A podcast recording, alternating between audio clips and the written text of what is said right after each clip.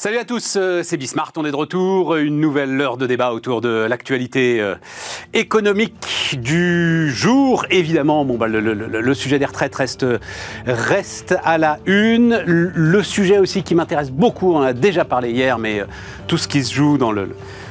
Hier, je parlais de guerre froide industrielle, mais on a aussi, il y a hum, Bruno Le Maire qui a donné quelques détails sur son plan industrie verte, etc. Enfin bref, on est dans cette euh, histoire-là entre les États-Unis euh, et l'Europe autour de la création de filières qui seront euh, sans doute les, filières de l'avenir. Et puis, reparler du Covid. On va vous raconter ça. C'est parti, c'est Bismart.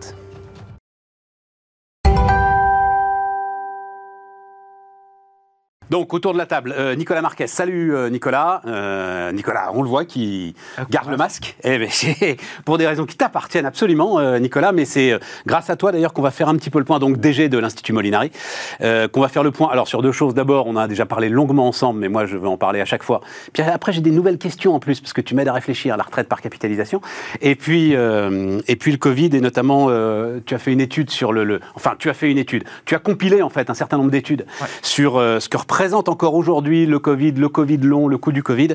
Et donc, euh, on reparlera de ça dans la, dans la deuxième partie de cette émission. Clément Aura, salut euh, Clément. Salut Stéphane. Prof d'éco à la Sorbonne et euh, à Sciences Po. C'est ça. Et Cyril Lachèvre, salut euh, Cyril, le fondateur de Silence, euh, aide à la communication des entreprises et euh, communication de crise. Euh, tiens Cyril, euh, c'est ton ancienne carrière longue de journaliste au Figaro et à l'Opinion, ton sentiment euh, presque plus politique qu'économique sur le... on parle de bras de fer. Moi, j'ai l'impression que c'est plutôt un bras de fer blanc. Enfin, euh, j'ai pas, tu vois, j'ai pas l'impression que le bras de qui que ce soit soit tordu, quoi. Enfin, ça me paraît pas très impressionnant. Euh, là, donc, vous avez sans doute suivi la séquence. Ça a été appel au président, la séquence appel au président, avec refus très clair du président de, recevoir les syndicats.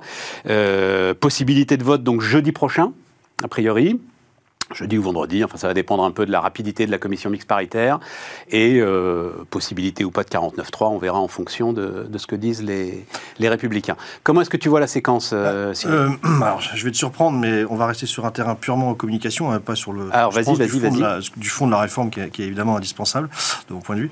Euh, moi, je trouve que les syndicats enfin, gèrent extrêmement bien la situation en termes de communication. Sauf que là, ils sont coincés. Là. Non mais, non, mais je te dis pas qu'ils vont réussir quoi que ce soit.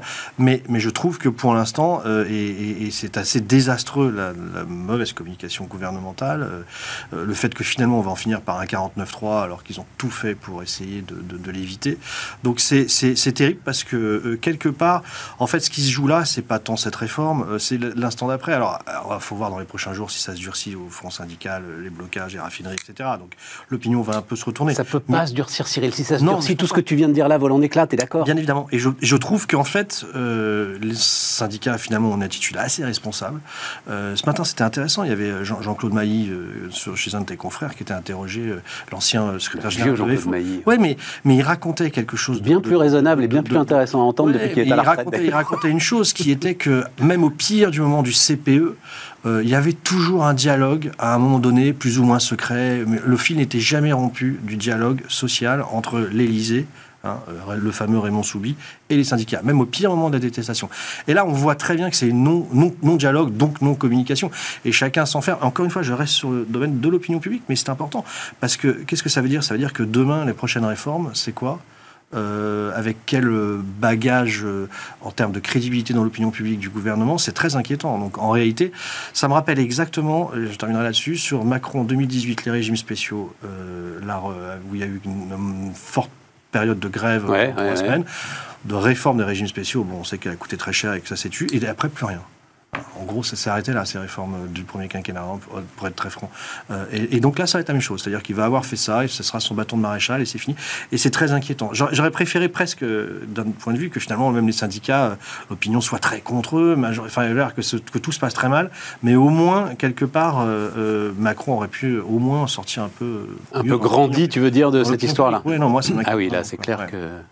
Enfin, Macron est- Clément Moi, le- peut-être finalement, ce que je retiendrai de cette histoire, euh, et chaque jour j'y pense, c'est euh, des propos de Roselyne Bachelot, en fait, qui est une femme politique que, à titre personnel, j'ad- j'admire beaucoup, et qui, dans un de ses ouvrages, bah, le dernier ouvrage, 682 jours, euh, critique énormément les républicains. Euh, en disant globalement, en substance, euh, que son ancien parti euh, bah, avait changé de dimension, puisque à son temps c'était Jacques Chirac et d'autres, et que c'était devenu Eric Ciotti et des gens qu'à l'évidence elle considère peu. Moi je trouve qu'en fait les Républicains ont joué un jeu absolument désastreux dans, cette, dans cet épisode. Et plutôt que d'être une opposition constructive qui en plus n'a même pas la bonne foi de reconnaître qu'ils auraient pas fait mieux et qu'ils auraient en fait dû soutenir la réforme, sont amusés à faire des, de la politique politicienne. Et quelque part, à titre personnel, même si j'en attendais rien, euh, je trouve que c'est un parti qui, voilà, définitivement perdu la peu, le peu de crédibilité qui lui restait. C'est clair. Voilà, Et ce sera difficile après d'aller raconter en 2027 qu'on veut être le parti de la réforme quand on s'est comporté comme ça. Mais ça. Je crois que c'est un. On sait plus où ils habitent. Soit ils soutiennent, soit ils soutiennent pas, mais on peut pas. Oui, mais tu sais, Cyril, alors tu, tu, les connais un peu mieux que moi. J'ai lu ça et ça m'intéresse beaucoup. Euh, ces gars-là, euh, donc ceux qui sont à l'Assemblée, qui ont été élus dans le désastre, tu vois, les survivants du radeau de la mmh. Méduse, se considèrent justement comme des survivants des rescapés à qui personne n'a plus le droit de rien dire. Euh, nous, on est arrivés là, on est élus euh, face à l'ouragan, euh, face à Pécresse, face à tout ça. Donc oui, on a gagné une légitimité que vous, là, peut-être, vous n'avez pas, qui avez été élu dans les wagons du président de la République ou dans les wagons de la NUPES, ou etc. Et tout, tu vois. Je trouve ça intéressant parce que ça explique, si tu veux, que Ciotti soit obligé d'essayer de jongler avec des individus alors que quand même, dans l'histoire euh, du RPR, de l'UDR, etc., normalement, ce sont des godillots. eh oui, normalement, ce sont des godillots. Et donc, je crois que ça, c'est très déstabilisant pour la culture de, je suis pas du sûr parti Il y a même de consensus entre les dirigeants. Euh, ah mais pas du tout. Tu qu'à voir Aurélien Pradier, etc. Enfin évidemment. Oui, tout à fait. Et, et, et, et tu as vu qu'au Sénat, comment il s'appelle le Vendéen euh, Voilà. Tu as vu qu'au Sénat, Retailleau était finalement bien plus réformateur. Il a prononcé le mot capitalisation au Sénat. le sens de rotation de la Terre ne s'est pas inversé, si tu veux. Donc voilà, c'est un truc de dingue. Beaucoup plus réformateur en fait que Ciotti. Oui. Qui euh, reste l'émanation. 65 ans quand même. Hein. Bien sûr, mais qui reste l'émanation d'une droite peut-être plus euh, classique, droite du Sud, notariale, enfin. non, mais il y a un excellent, ce que tu viens de dire, il y a un excellent article, je crois que c'est dans Le Monde, mais j'ai un doute, euh, sur justement à quel point finalement le comportement des républicains, mais pas que des républicains, d'une partie du PS qui n'est pas rattachée à Renaissance, en fait, ne se comprend qu'à la haine qui vaut à Emmanuel Macron et quelque part, alors à différents degrés, ça peut être une détestation personnelle, ça peut être une jalousie profonde, ça peut être le sentiment que de toute façon, bah, s'il a tué la génération des cadras quinca euh, qui, euh, qui aurait dû peut-être être à sa place. Donc, ce sentiment, y compris au, Sénat, euh, qui montre que même des personnalités politiques qui ont une longue carrière derrière, derrière elles, comme euh, Gérard Larcher par exemple, en fait, se comportent parfois de manière complètement incompréhensible dans une logique républicaine, juste par détestation ou par euh, jalousie. Alors, euh, détestation, je rajoute un truc très très important dans la comparaison par exemple avec Jacques Chirac, c'est que Macron va laisser une terre brûlée. Tous peuvent se dire qu'ils ont une chance derrière. Tous à partir du moment où ils ont un nom, une petite notoriété, tous ont une carte à jouer. Ça, c'est sans précédent euh, dans l'histoire de la Ve République. Donc c'est ça aussi peut-être qui fait, euh, mm. voilà, notamment Larcher. Je ne suis pas sûr qu'il y ait, tu vois, genre Larcher, c'est quand même le gars, il a. Mais peut-être que dans un petit coin de sa tête, il se dit quelque part, et pourquoi pas, Et pourquoi pas Nicolas Ouais, je vais, je vais enchaîner sur ce que disait Cyril. Le, le vrai risque, c'est qu'il n'y ait plus de réforme après, c'est vrai dans tous les domaines, parce qu'il y aura une légitimité qui sera écornée. Et le, vrai risque, c'est aussi dans les retraites. C'est qu'il n'y ait plus les réformes structurelles des retraites. Mmh. Et que tout le monde mémorise que les retraites, c'est un sujet pourri. Parce qu'on a eu un premier quinquennat d'Emmanuel Macron qui a chopé sur euh, euh, cette première réforme des retraites, ce régime universel, que certains décrivaient comme quelque chose de fantastique, mais qui avait toute une série de défauts, notamment les risques d'exécution qu'on a bien vus. Et là, on a un deuxième quinquennat euh, qui est à nouveau parasité par ce sujet-là. Et le pire du pire, c'est qu'on parle seulement d'économiser 13 milliards euh, à horizon 2030 pour soi-disant équilibrer les comptes, mais on sait tous qu'on n'aura jamais 4,5% de chômage en 2030 et que le déficit sera beaucoup plus élevé. Et, on a une et 1% de gain de productivité par an. Hein. Oui, oui. Et donc on a une réforme qui n'est qui, est même pas une, une, vraie réforme paramétrique. Euh, et on n'a pas traité le sujet structurel dans la réforme. parce que le sujet structurel, c'est quoi? C'est c'est capitaliser plus et provisionner les retraites des fonctionnaires. on fait un décorum. Rappelle-nous de combien l'État doit abonder chaque année le système L'État, en tant qu'employeur. Parce que le vrai sujet des retraites, c'est que l'État employeur n'a rien fait pour ses fonctionnaires. Il paye 60 milliards d'euros par an pour payer les retraites de ses fonctionnaires. Et en fait, il les surpaye parce que la démographie de la fonction publique est très déséquilibrée dans l'État. Il y a 0,9 cotisants pour un retraité. L'État, c'est un, il préfigure le vieillissement de la société française. Et à 0,9 cotisants pour un retraité, on ne peut pas financer les retraites au jour le jour. Bien sûr. Euh, on- Et pour vous donner un ordre d'idée, l'État, par rapport au secteur privé, il surpaye ses retraites de 3 33 milliards d'euros par an. Ça vous explique une part très significative du déficit. Donc quand on dit, non, non, mais pour être très clair, Nicolas, quand on dit, même quand on parle d'équilibre, Ouais. c'est équilibre plus chaque année 33 milliards d'euros oui. d'argent Parce public quand, supplémentaire. parce que quand le corps calcule les déficits, il regarde les déficits seulement du secteur privé et il dit au niveau de l'État, c'est le budget. Voilà, donc c'est pas la répartition, donc Voilà, c'est pas du ça. déficit. Voilà, Mais ça. en fait, il y a au minimum 33 milliards d'euros de déficit par an depuis 20 ans. Ça vous fait une facture à 600 milliards. Et, et- et cette incapacité de l'État à rééquilibrer ses comptes depuis euh, les années 80, c'est en fait une incapacité de l'État à rééquilibrer les comptes depuis la fin du baby-boom. Cyril Bah, pour aborder dans ce que dit Nicolas, et peut-être que l'Institut Molinari, vous aviez étudié la situation, mais on me racontait il n'y a pas très longtemps que euh, la RATP, le système de retraite de la RATP, était déjà, déjà complètement en déficit. Euh, et c'était fini, quoi. C'est-à-dire que tous les ans, en fait, euh, l'État, effectivement, abonde, rien que pour la RATP dont on parle plus. Le, le sujet, à un moment donné, Nicolas l'a dit, hein, c'est la question de la, la- la capitalisation. Il y, a, il y a eu quand même des, euh, des, des- des- alors, je ne vais pas dire des avancées, mais des tentatives de discussion ou de, mettre ce sujet sur la table. Euh, moi, je, rappelle, parce que c'est vraiment un sondage intéressant qui est, fait par le Cercle des épargnants euh, et Ipsos depuis 20 ans hein, sur la, française, la retraite, l'épargne.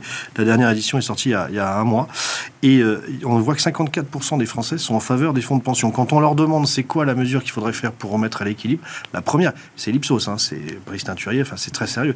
54% des fonds de pension, c'était même à 57% en 2021, ça a un peu baissé, je pense, avec les marchés.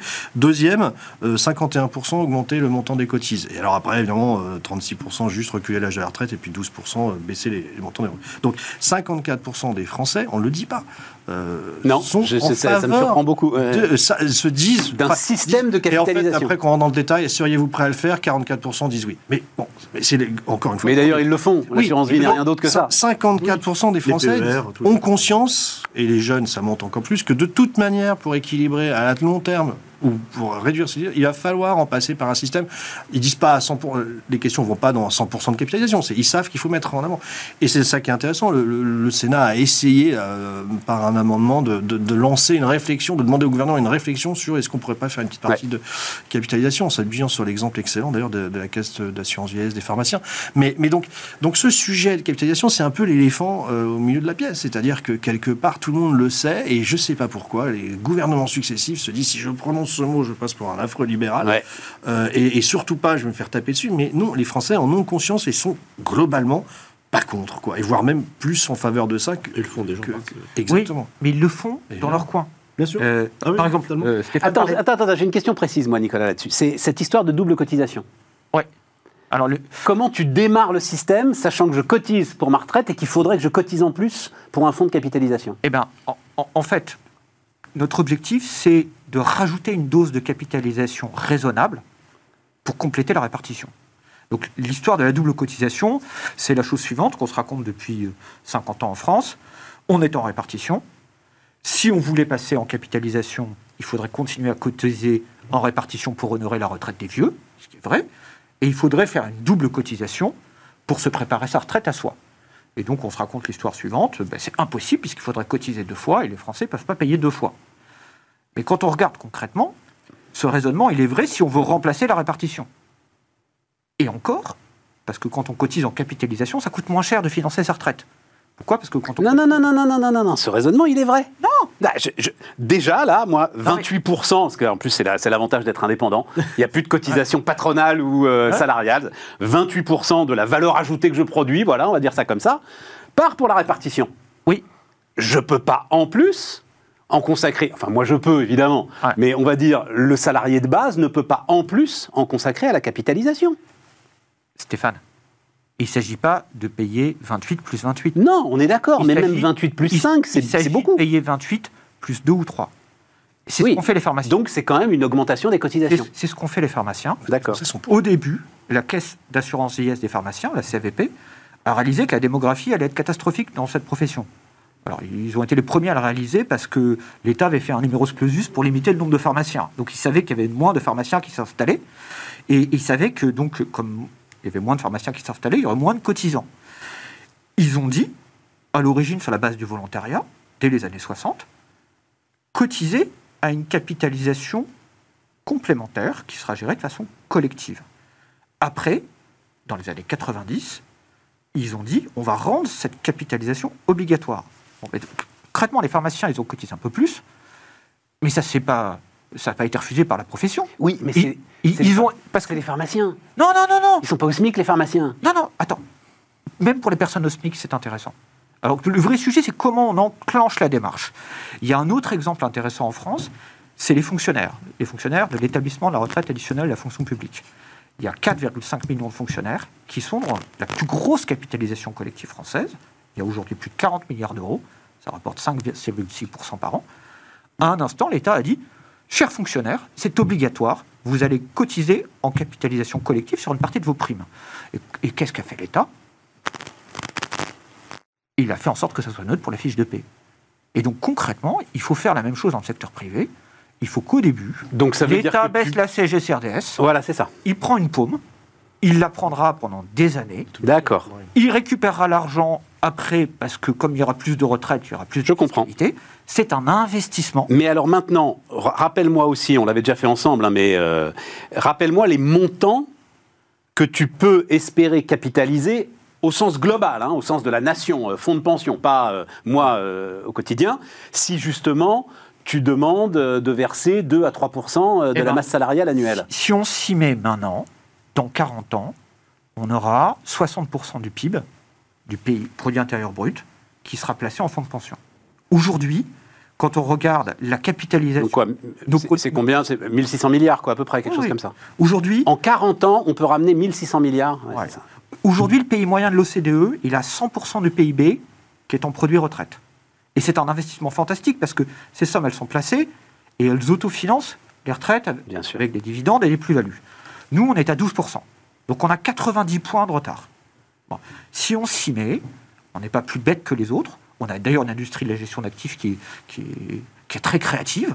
Euh, on rattrapera deux tiers de ce retard en 40 ans. Et c'est structurant. Non, non, je comprends.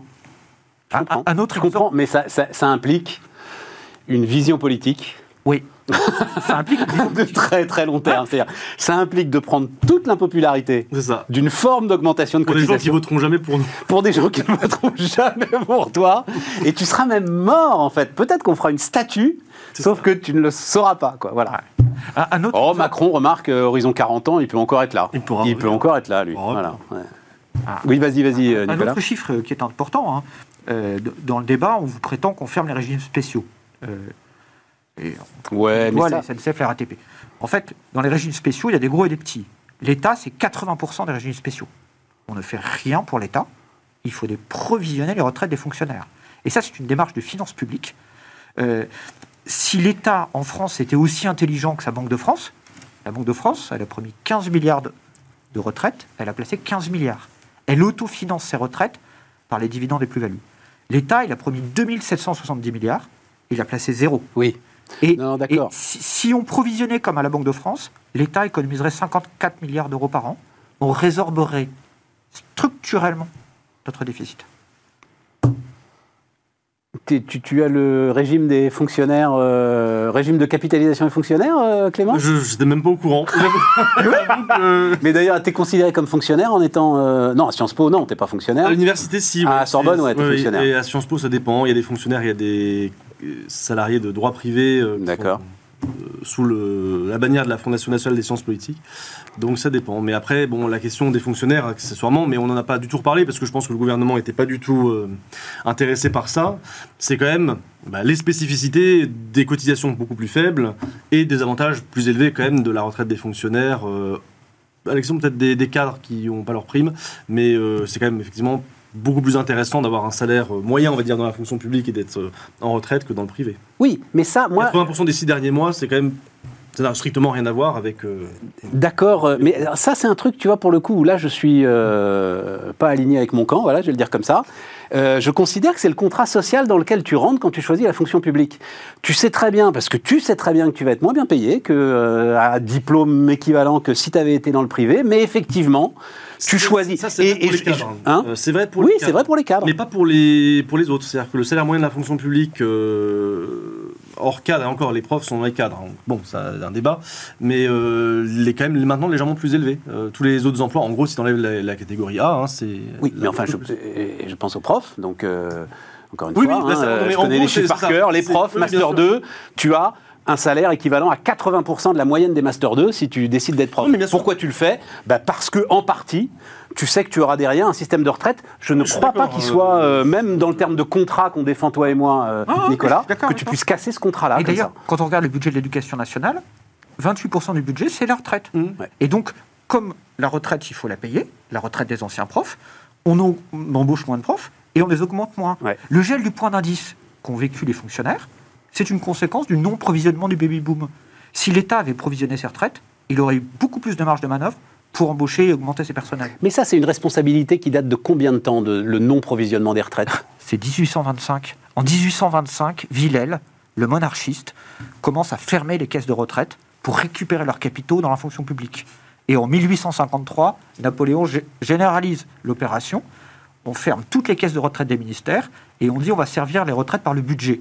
Alors à l'époque, à l'époque c'est la croissance de l'État. Ouais, ouais, mais c'est une Donc il y sacrée a de plus en responsabilité plus collective. d'embauches. il y a de plus en plus d'embauches et, et il y a peu de retraités. Euh, mais a- avec la maturation de la démographie et de l'État en France, aggravée par la décentralisation, qui a fait que les embauches se sont faites dans les collectivités locales, on a laissé un État plombé financièrement. D'accord, mais je saurais maintenant que c'est de la responsabilité de Napoléon. C'est ça. Oui, Tu vois, là, il y a Sedan, j'ai appris un, baron Haussmann. il y a Sedan et les retraites. j'ai appris un sacré truc là. Ouais.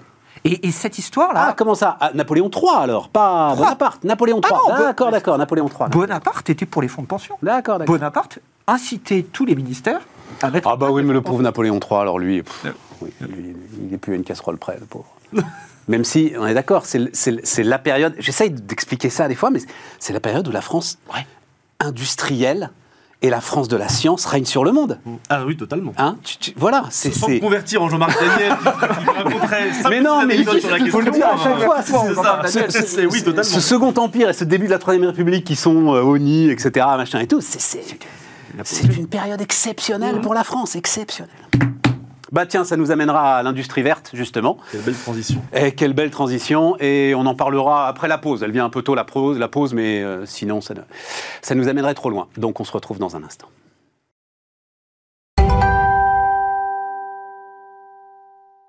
On repart les amis, on repart donc. Alors, euh, industrie verte, euh, une souris verte. Euh, en fait, article très intéressant dans les échos que... Enfin, j'ai lu ça hier, je crois, ou avant-hier même peut-être. Euh, les industriels américains du pétrole euh, étaient réunis donc à Houston, évidemment, euh, noblesse oblige. Et les gars disent, l'IRA, donc le, voilà, le fameux IRA de, Joe Biden, va nous faire progresser beaucoup mieux qu'une taxe carbone qui n'inciterait pas à développer les technologies. Et le patron de Repsol, le- le- l'espagnol, je l'ai cité hier d'ailleurs de mémoire cette phrase, vous avez de la chance, dit-il aux pétroliers américains, vous avez un cadre pour 10 ans, un cadre clair qui vous permet de prendre des décisions. Ce que vous avez ici aux États-Unis, c'est une carotte. Ce que nous avons, nous, en Europe, avec la taxe carbone, c'est un bâton. Ça t'inspire pas, Clément Non, non, mais J'ai trouvé ça super Si, si, intéressant. moi, en fait, je crois qu'il y a. Non, mais je suis totalement d'accord. Peut-être qu'il y a aussi une remarque qui est intéressante sur la, le- les changements et le côté complètement incertain encore euh, aujourd'hui de la manière dont les instances européennes, avec les délégations de compétences, sont quand même compliquées, euh, rendent les entreprises plus incertaines. Tu as raison. On ne sait pas du tout à quelle sauce bah, les constructeurs automobiles seront mangés. Exemple, moteur 2030, thermique. 2035. Tout à fait. Avec Thierry Breton qui dit bah, finalement ce sera pas 2035, puis qui se fait contredire euh, quelques jours après par euh, la commissaire européenne en charge de ces questions.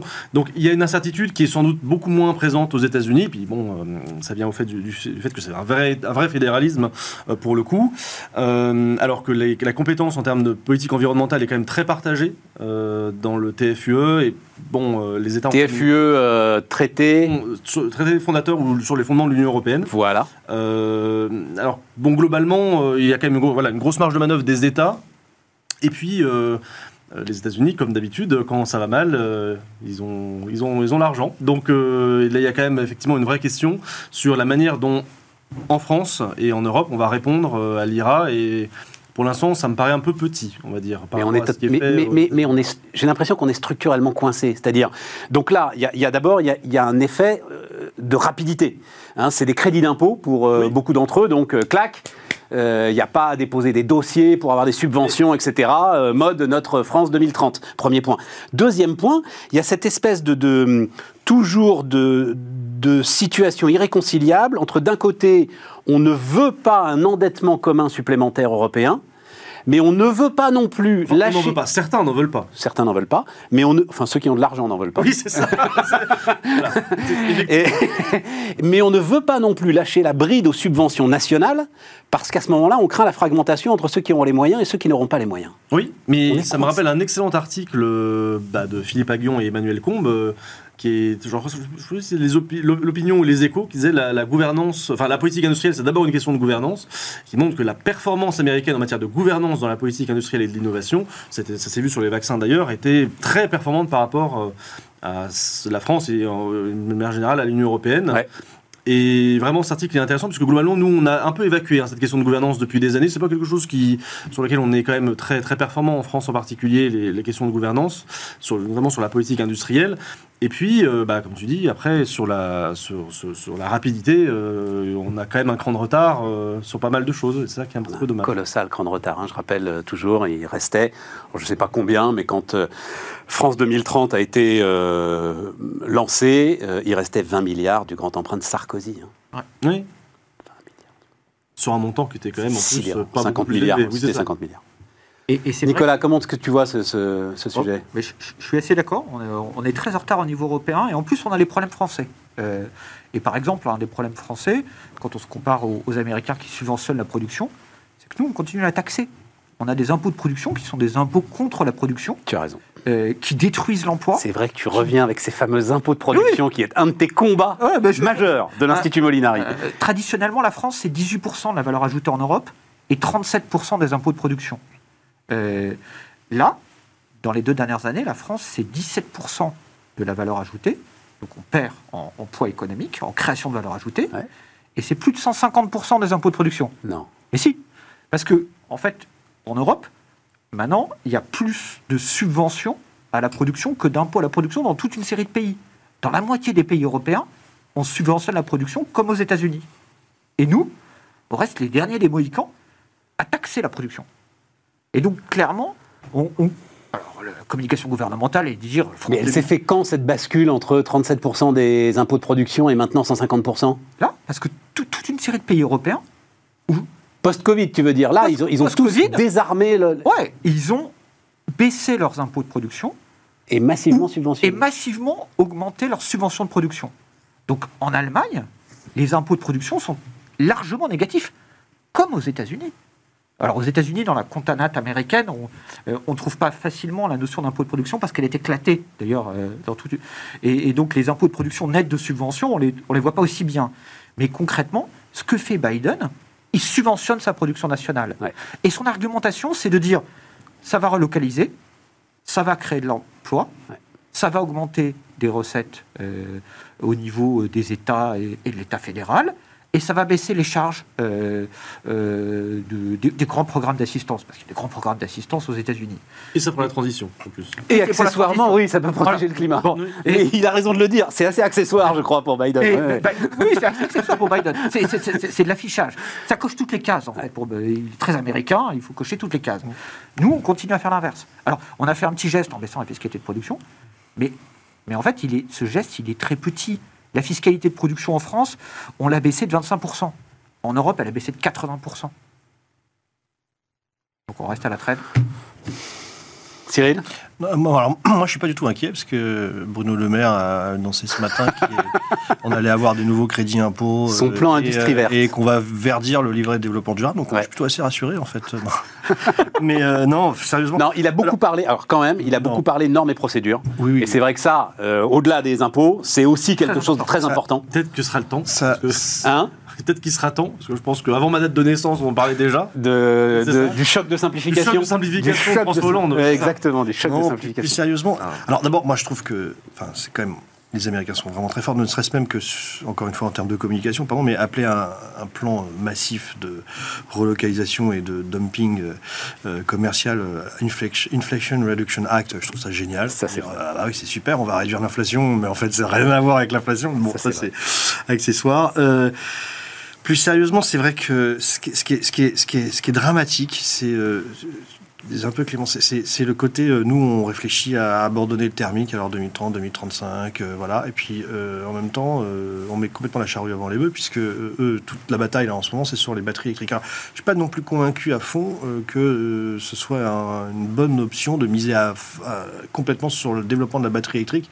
On a suffisamment parlé souvent sur le- les futurs véhicules électriques. Bon, c'est compliqué, mais enfin en tout cas le fait est que nous, Le on- coup est parti, Cyril. voilà, on va non seulement Hier, hier, je montrais le- le- le- la page. Constructeurs. Donc, la, la Maison Blanche a publié la liste, c'était fin février, publié la liste de l'ensemble des entreprises qui participent, la voilà, formidable, qui participent donc à, hum, à, à- à- à la phase euh, véhicule électrique du plan IRA.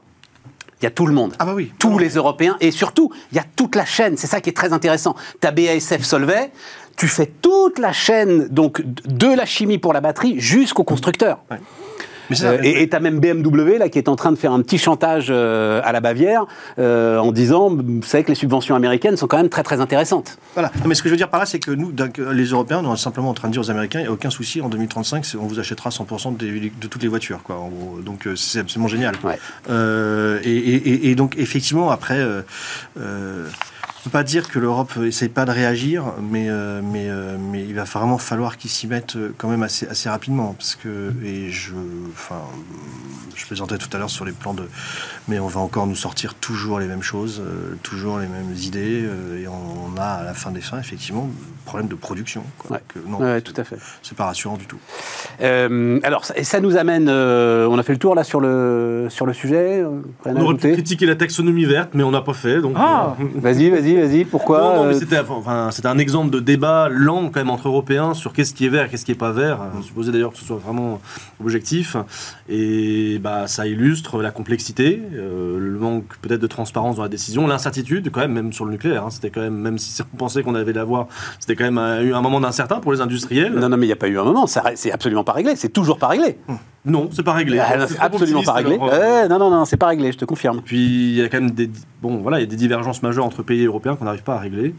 Et- euh, et face aux États-Unis qui sont malgré tout leurs désaccords dans une logique fédérale, c'est vrai que bon. Et il faut que tu prennes la mesure de ce que, alors exactement ce que tu disais, de ce que ces milliers de pages qui déboulent, boum, au milieu des directions financières et des directions des RSE des entreprises, Mm. euh, euh, provoquent en termes de perte de productivité. Ça. Milliers de pages qui sont en plus revues ensuite. C'est-à-dire, comme tu le disais très justement, sur le nucléaire, tu pensais que c'était réglé. Les Allemands viennent de faire, à travers l'hydrogène, et à travers ce qui sera taxé d'hydrogène vert ou pas, un virage à 180 degrés. Mhm. Donc, euh, et là, il y a une, mais une perte de productivité, mais phénoménale, je t'assure. Je t'assure. Sur des décisions qui doivent se. C'est des décisions d'investissement.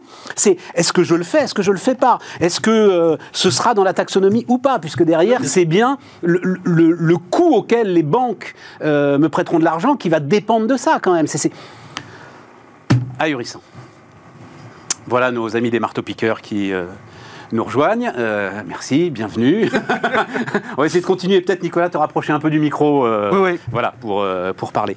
Donc, ça nous amène au, au reste de l'inflation.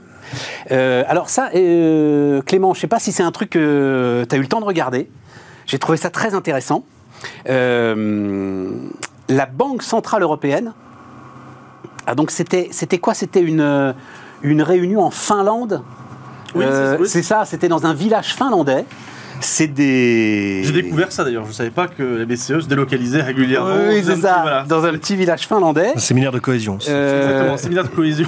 C'est des échos donc qui sont sortis d'ailleurs. Il n'y a rien d'officiel. hein, c'est notamment l'agence Reuters qui a eu euh, pas mal de témoignages. Et donc la Banque centrale européenne en fait dit euh, l'inflation est bel et bien entretenue par les marges des entreprises. C'est absolument pas comme euh, on le dit nous BCE. Ah, la crainte des salaires, surtout faites attention aux salaires, etc. Et tout. Non non non non non. C'est les entreprises qui ont découvert la joie d'augmenter les prix et qui euh, en abusent. Oui, mais d'une certaine manière, quand on voit les résultats, bon, c'est pas, c'est pas, enfin, qu'une illustration, mais quand on voit les résultats de- des principaux groupes du CAC 40, Très clairement. quelque part, euh, moi je suis, alors je suis à la fois très content et en même temps pas du tout content. Très content parce que tant mieux que les entreprises françaises fassent du profit. Pas du tout content parce que si on est vrai, enfin voilà, si on, quand on est économiste, on voit ça comme un manque de concurrence. hein. Concrètement, euh, Stellantis devrait pas avoir une marge comme elle l'a si le marché était concurrentiel. Alors sans dire que ça doit être zéro, quand même, globalement, c'est qu'il y a un problème au niveau des marges des entreprises et je crois que c'est quand même de plus en plus difficile à faire accepter en période d'inflation, accessoirement. Mais oui, il y a un vrai problème de concentration euh, industrielle et hum, jusqu'à présent, l'Europe y avait quand même échappé. On a souvent parlé ici de l'ouvrage de Philippon et d'autres. hein. Quand même, la tendance à l'augmentation des marges des entreprises, c'est quelque chose qui avait été largement vu aux États-Unis, euh, dans certains secteurs en particulier. Et l'Europe avait une politique de la concurrence qui était quand même plus exigeante. Les gagnants de la concurrence, euh, disait Thomas Philippon, effectivement, qui est venu le, décrire sur ce plateau. ouais. Et depuis, et quelque part, le Covid n'a pas du tout euh, entamé les marges des entreprises comme on aurait pu le penser, marges des entreprises européennes. Et aujourd'hui, effectivement, euh, ce qui inquiète la BCE, c'est que ça, euh, c'est pas quelque chose qui se résorbe facilement. Alors, si, alors ce que disent les économistes, Et- je, je lisais le, le- le papier de Reuters notamment, euh, avec un certain nombre d'économistes qui disent Ok, si c'est ça, finalement, c'est pas très grave, parce que quand même, le marché va se venger. Parce qu'à un moment, et on le voit sur l'automobile, euh, Tesla, bim, moins 30% sur euh, l'ensemble de ses modèles, il va falloir que Stellantis s'adapte d'une manière ou d'une autre. Moi, je pas convaincu. Alors, c'est pas que je suis pas convaincu, c'est que je pense que l'ajustement est quand même plus à moyen terme qu'à court terme. C'est-à-dire Ouais. que c'est pas 2023-2024 l'ajustement sur des marges des entreprises et la transmission des changements de marge au prix.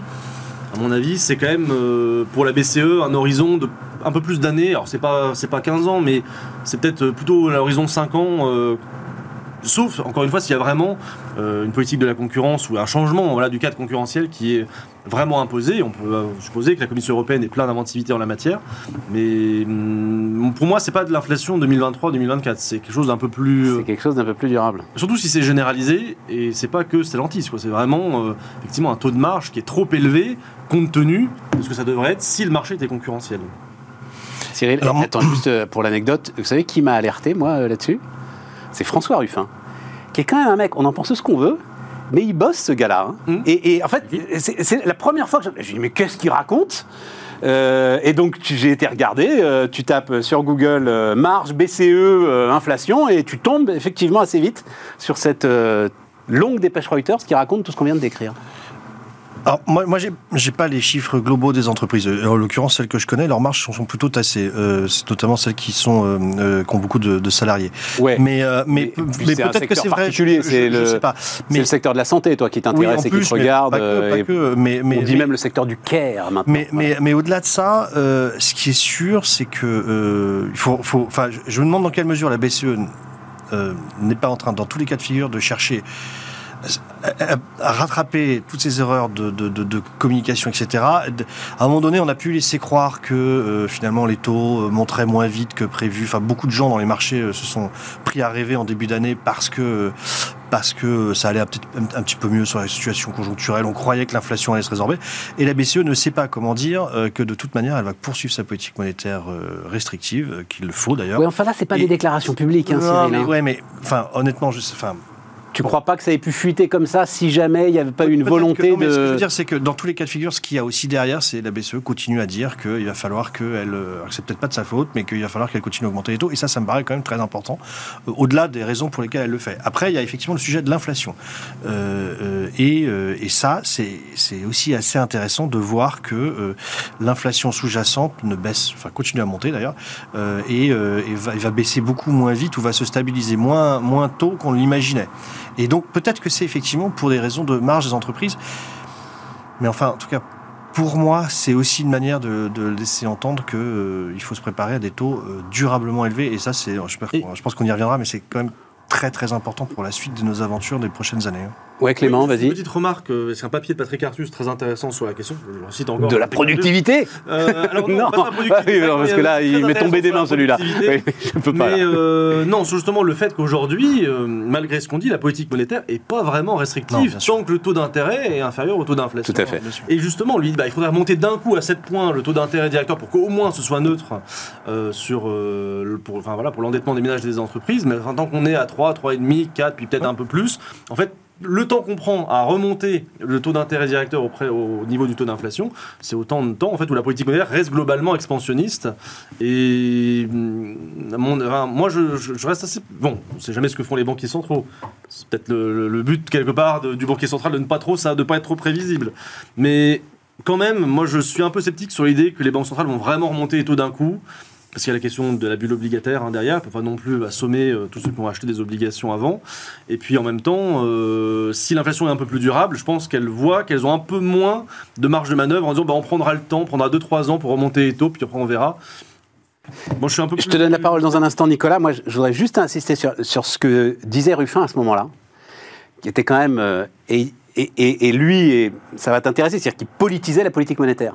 En gros, il disait la BCE, en sans arrêt parlant des salaires et en tapant sur les salaires, euh, a une politique antisociale. En fait, a une politique antisociale. Et si ce discours-là, parce que ce discours-là est en l'occurrence en partie fondé, c'est-à-dire si la BCE ne se met pas à dire officiellement, non pas par des fuites, qu'il y a un sujet avec les marges des entreprises. Et si ce discours-là euh, bah, devient crédible, oui, François Ruffin a raison, là je pense qu'on aura un vrai, vrai, vrai problème. Donc c'est pour ça, moi, que je trouve ce sujet important, c'est que je pense que la BCE doit, si euh, effectivement elle a vu ses slides dans son petit village de Finlande, avec euh, ses marges des entreprises qui explosent bien et des salaires qui euh, n'en profitent pas, il va falloir que les gars agissent. Oui, euh, Oui, d'autant plus que nous, on est en France. Désolé d'y revenir, mais quand on regarde les excédents bruts d'exploitation des entreprises, en France, ils sont bien moins élevés qu'en Europe. Euh, donc on- on- et quand on regarde le partage de la valeur ajoutée en, en France, il est bien plus profitable aux salariés que dans le reste du monde. Donc si on commence à généraliser le discours qui est vrai pour d'autres pays, chez nous où il n'est pas vrai, on aura un vrai problème. Alors l'inflation, c'est complexe parce que Parle bien fort, Nicolas, Ouais. parle bien fort. L'inflation, c'est- complexe. Euh, J'ai emprunté une, une phrase à Maurice Lauré. Maurice Lauré disait que les impôts vont des, des forts aux faibles. L'inflation, c'est pareil, c'est une sorte d'impôt, euh, ça va des forts aux faibles. Si vous regardez les grosses entreprises, elles n'ont pas de mal à repousser l'inflation. Ouais. Parce qu'elles elles ont un pouvoir de marché, Absolument. elles sont bien établies. Euh, si vous êtes Apple et que vous devez augmenter euh, le prix de votre Apple, c'est un bien de luxe. Plus il est cher, plus les gens en veulent. C'est pas un problème. Et par contre, le, le vrai sujet, c'est les entreprises moyennes qui n'ont pas cette capacité euh, à, à repousser le prix. Euh, et, et, et notre tissu industriel, il, ressemble un peu à ça. Ouais. On est moyen de gamme. Alors on peut avoir un effet raison, moutonnier. t'as raison. Comme il y a de l'inflation, eh ben, au lieu d'hésiter à augmenter les prix, parce qu'augmenter les prix quand on est chef d'entreprise, c'est toujours un risque. Si on se dit, bah, tout le monde est en train de le faire, allons-y, c'est le moment. C'est ce qui s'est passé quand même globalement. Ouais, tout à fait. Mais effectivement, c'est comme le dit très bien le papier que tu euh, Le papier de Reuters. de Reuters. euh, si c'est ça, c'est passager. Mais notre vrai sujet en France, c'est pas que les marges explosent, c'est qu'on a des taux de marge inférieurs à tous nos voisins Ouais. et qu'on a un tissu économique beaucoup trop fragile. Tu voulais ajouter un truc, euh, Cyril, là-dessus? Non, enfin, pas, pas du tout euh, sur le. Enfin, je, je- je suis désolé. Le, si c'était sur le côté euh, politique de la BCE. Euh, il y a eu aussi à un moment donné un discours du côté de la BCE il y a, il y a quelques semaines sur aux États attention, n'ayez pas non plus des politiques. Enfin, faites quelque chose au niveau du budget parce que si nous on, on ferme les vannes monétaires Ah, et que vous vous continuez à, à- à trop dépenser, euh, va y avoir un problème type ce qui s'est passé en, en Grande-Bretagne. Il va falloir trouver des acheteurs. donc Ouais. de toute manière, effectivement, maintenant, il y, a une- il y a un bras de fer politique. Alors, est-ce que ça, de temps en temps, c'est social, de temps en temps, c'est budgétaire, mais, mais il y a quelque chose qui est en train de se passer, ça c'est clair. Ouais. Alors, voilà. Euh, Nicolas, donc, euh, Covid. Euh, tu, tu- alors, donc, tu as compilé euh, une série d'études. Oui. Sur, sur quoi? Sur le fait qu'en fait, le Covid reste là, bel et bien présent, comme un coût important pour l'économie mondiale. Oui. Euh, c'est Cécile Philippe, euh, qui est, Qui est présidente le- de l'Institut, Voilà. euh, qui a compilé toute une série d'études. Il y a des études américaines, il y a des études anglaises, et il y a des chiffres français. Parce qu'en France, on est en retard en termes d'études, mais on a des chiffres. Que- quelques chiffres. hein. Cutler, de l'Université de Harvard, dit le, le coût du long Covid, c'est 3700 milliards de dollars sur 5 ans. Euh, aux États-Unis. 3700 milliards de dollars sur 5 ans. J'ai pas de référence par rapport Ouais. à une, une somme comme ça. Je, tu- je, je le lisais, je me disais, ça me, ça me dit rien, 3700 milliards de dollars sur 5 ans. Oui. C'est beaucoup, c'est euh, Ah, c'est- quelque chose de significatif. Euh, c'est l'endettement de la France tous les ans, quoi. Voilà, on va dire Ouais. ça. hein, euh, un, peu, un, peu, un peu plus que l'endettement de la France tous alors, les ans. Une autre façon. 3700 milliards, non? Ouais, on est à 3000 milliards de, on est à 3000 milliards d'endettement. Non, on est à 2300, 2400, non? Ah non, je crois qu'on a passé les 3000, euh, mon cher Cyril. J'ai un doute là, vous me mettez le doute. Non, on est à 3000, un milliard. Ah, on est à 3000, oui, oui, on est à 3000, Cyril. Ah bon Mais oui. Voilà, je vieillis. T'arrêtes de lire le Figaro? Non. ou l'opinion. Ou l'opinion Figaro est très, très allant sur, euh, sur la dette. Ouais, vas-y. Et, euh, un, un autre exemple, euh, le taux de participation euh, au marché du travail aux États-Unis, avant la pandémie, c'était 64%. Et il n'est jamais revenu au niveau initial. On est aux alentours de 63%. Donc il y a un point de participation euh, en moins de la force de travail. Oui, mais ça, c'est, ça, c'est lié au Covid ou c'est lié à tout ce qu'on a raconté sur grande démission, tout ça, patin Alors, fin euh, Il peut y avoir de la grande démission, Ouais. et c'est vrai que ce taux baissait. Ouais. Mais il a baissé beaucoup plus, et il n'a pas repris son niveau initial. Ouais. Donc, comme souvent, c'est multifactoriel. Mais clairement, Je comprends. euh, ça joue, et, et on le voit, il y a des études en série longue. euh, aux États-Unis, c'est le pays des panels, euh, qui, regardent euh, l'état de la, la population de façon périodique, et qui disent, parmi les gens qui ont eu Covid, il y a un nombre significatif, alors il y a un énorme débat sur quelle est la proportion, de personnes qui ne récupèrent pas toutes leurs facultés. Alors, selon les études, c'est 20%, selon les études, il y en a d'autres à 12, il y en a d'autres à 2-3, mais quand on fait la moyenne de ça, on sait qu'il y a des individus qui récupèrent pas toutes les facultés et que ça devient un sujet de santé publique. Alors, quand on regarde en France, on a peu d'études, mais par exemple, les indemnités euh, journalières versées par l'assurance maladie pour les Ouais. gens qui ne peuvent pas travailler, Ouais. elles sont à ce stade 50% plus élevées qu'en 2019. On aurait pu penser que, euh, après la phase de 2020 où le Covid a heurté des populations non vaccinées, ce taux allait euh, baisser et revenir à la normale. Non, on reste au-delà. Euh, donc, il y, a vraiment un, vrai sujet. Euh, Il y a des gens qui gardent des séquelles dans une proportion qui, reste à valider, et ça a un coût économique. The Economist estime que c'est à long terme, c'est 0,75% de perte de PIB chaque année. Hein, euh, C'est-à-dire qu'on aura un PIB tendanciel inférieur à ce qu'on aurait eu à cause de des séquelles du Covid à ce moment-là. hein, à cause des séquelles du Covid long. Ouais. Parce que ça contracte la force de travail, ça augmente les dépenses collectives. Hein, C'est des ALD, des affections longues Non, non, je comprends. les Et quand tu donnais ce chiffre de 3700 milliards de dollars, donc sur 5 ans, Oui. 3700 milliards de dollars sur 5 ans, c'est les USA seuls C'est les USA seuls. Et je dois te préciser que euh, Cutler, il, il a chiffré différents types de choses. Il dit il y a une perte de qualité de vie. hein, c'est 2200 milliards. Il a évalué la perte de qualité de vie, comme on le fait en assurance quand tu perds ton bras. Ouais, ouais, je comprends. un je accident. Euh, Il y a euh, 1000 milliards de pertes de revenus et il y a 500 milliards d'augmentation de la dépense sociale et notamment des dépenses médicales pour suivre les gens. Cyril? Bon, alors d'abord, on avait, on avait tous les deux raison hein, sur la dette. Parce que j'avais révisé avant de, avant de parler, justement, pour euh, 2300 milliards, c'est l'endette de l'État, l'encours négociable de l'État. 3000 milliards, c'est les administrations publiques. Euh, donc voilà. Et moi, j'étais sur la dette négociable de Ouais, 2300. alors Ah, là, non, non, là, non, là, là, là, que- on n'a non, pas mais- tous les deux non, raison, non, c'est non, 3000. Hein. Euh, Non, non, non, dis ça non, parce que- Consolidé au sens de je te- Maastricht, c'est je- 3000 C'est milliards. 3000. Hein. Non, non, mais je dis ça parce que, plus sérieusement, parce que, parce que l'un des héritages du Covid, ben, il y a évidemment l'héritage social euh, et, en termes de travail, l'un des héritages du Covid, c'est aussi la dette. Euh, et cette dette dette-là, euh, elle a quand même, enfin, je veux dire, le quoi qu'il en coûte, euh, ça nous en a mis une sacrée couche. Oui, mais cette dette-là, elle est euh, dans les coffres de la BCE, Cyril. Non, non, bah, Cette dette-là, a été, elle a été achetée. en- en- la nôtre, elle a été intégralement alors, achetée par la, elle par va- la elle va BCE. l'être de moins en moins, par définition, puisqu'ils sont en train de réduire leurs encours. Et par, et par ailleurs. Ah oui, mais on n'en est bien- pas encore à la réduction du bilan. Non, on n'en est pas encore à la réduction du bilan. Le fait est que tous les ans, l'État est obligé de remprunter.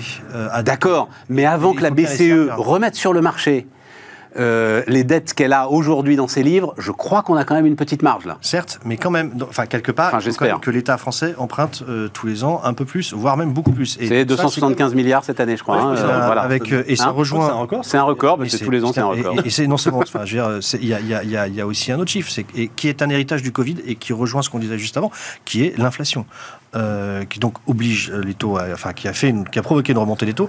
Et donc je ne sais pas si on mesure aujourd'hui à quel point euh, ce coût va être astronomique dans, dans- très rapidement. C'est en gros, je repars sur mon calcul de 2300 milliards de dettes négociables, on a pris à peu près deux points de taux. De, euh, en moyenne d'OAT hein, depuis un an. Ça veut dire en gros que la dette négociable de l'État, tous les 8 ans, elle tourne. hein.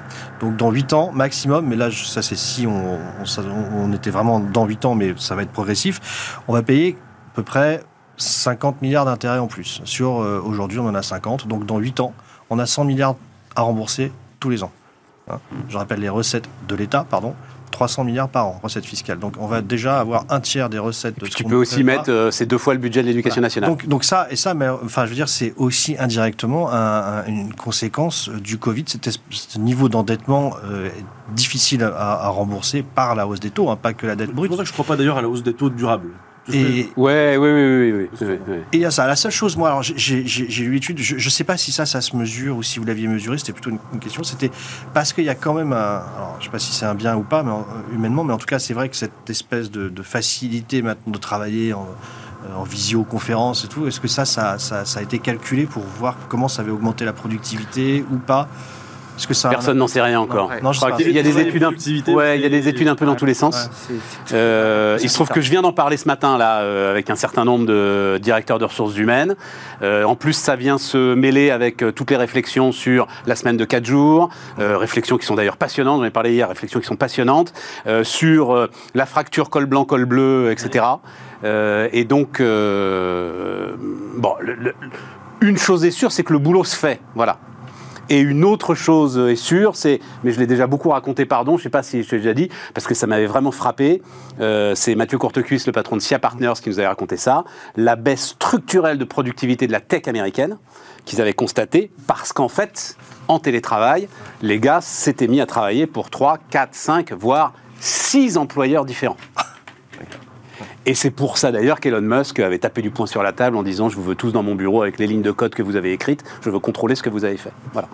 Euh, mais sinon effectivement non, mais moi je suis très impressionné quand même. Alors je sais pas parce que je connais mal l'économie de la santé. Je sais pas Nicolas si il y a dans l'histoire des affections et des pandémies qui ont eu des effets durables comparables à long terme sur l'économie mondiale.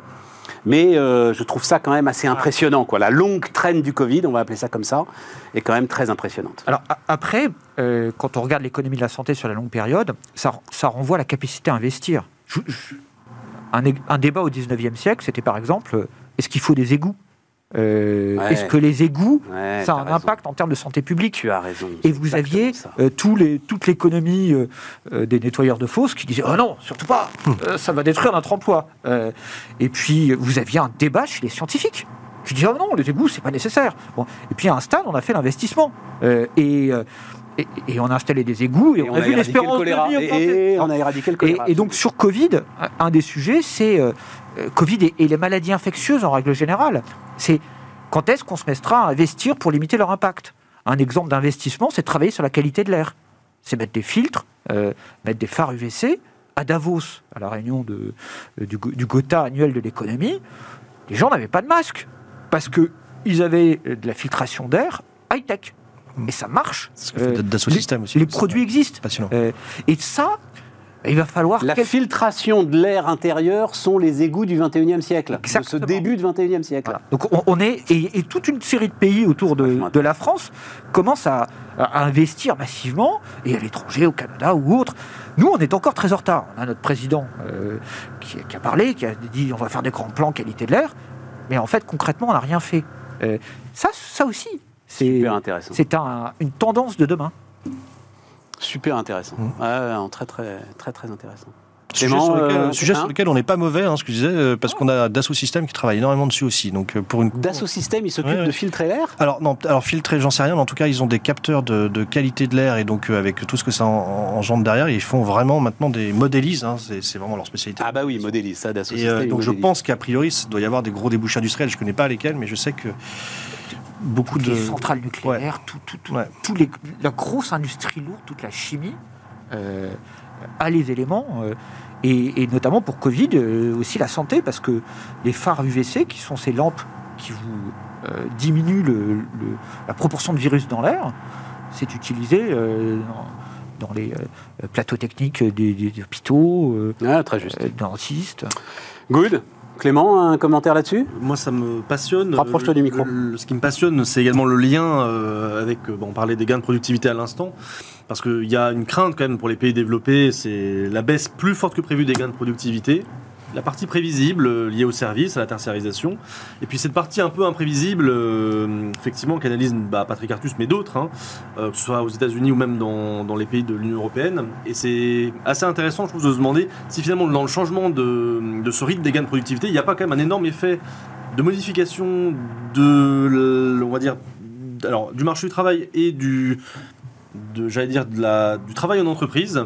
Et j'ai hâte quand même de découvrir les, les études qui feront le lien, parce que je crois qu'effectivement pour l'instant c'est vraiment encore un peu, un peu vague.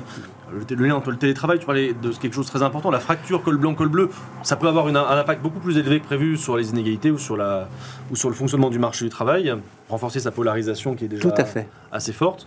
Et tout ça avec une baisse très. Moi j'ai été impressionné vraiment des derniers chiffres des gains de productivité par la faiblesse des gains de productivité. Je pensais quand même que c'était moins pire que ça. Ce qui nous ramène à Oui, nos retraites, hein, puisque ça. Mais Le 1% paraît presque loin maintenant. ah, mais le 1% euh, est inatteignable. Moi j'étais resté avec quasiment 1% dans, la, dans, dans l'esprit. Et en fait, euh, bon, ce serait bien qu'il y ait 1%. Mais euh, ce qui ressortait de cette discussion que j'avais ce matin avec les RH, c'était très clair, c'est le sujet, alors évidemment davantage des grandes entreprises, mais encore une fois, les grandes entreprises concentrent plus de la moitié de l'emploi salarié. Le sujet est bien l'articulation entre l'aspiration individuelle qui maintenant peut s'exprimer euh, dans énormément de champs et le besoin collectif euh, de production. Et ça, c'est effectivement un sujet absolument passionnant qui s'ouvre devant nous et qui va révolutionner le travail. Merci messieurs, désolé pour euh, l'ambiance de travail en même temps. On est toujours mieux là que les gars qui sont en train de, voilà, de le faire pour les marteaux-piqueurs. Et puis bah, demain, Aurélie Planex et puis nous, on se retrouve lundi pour de nouveaux débats.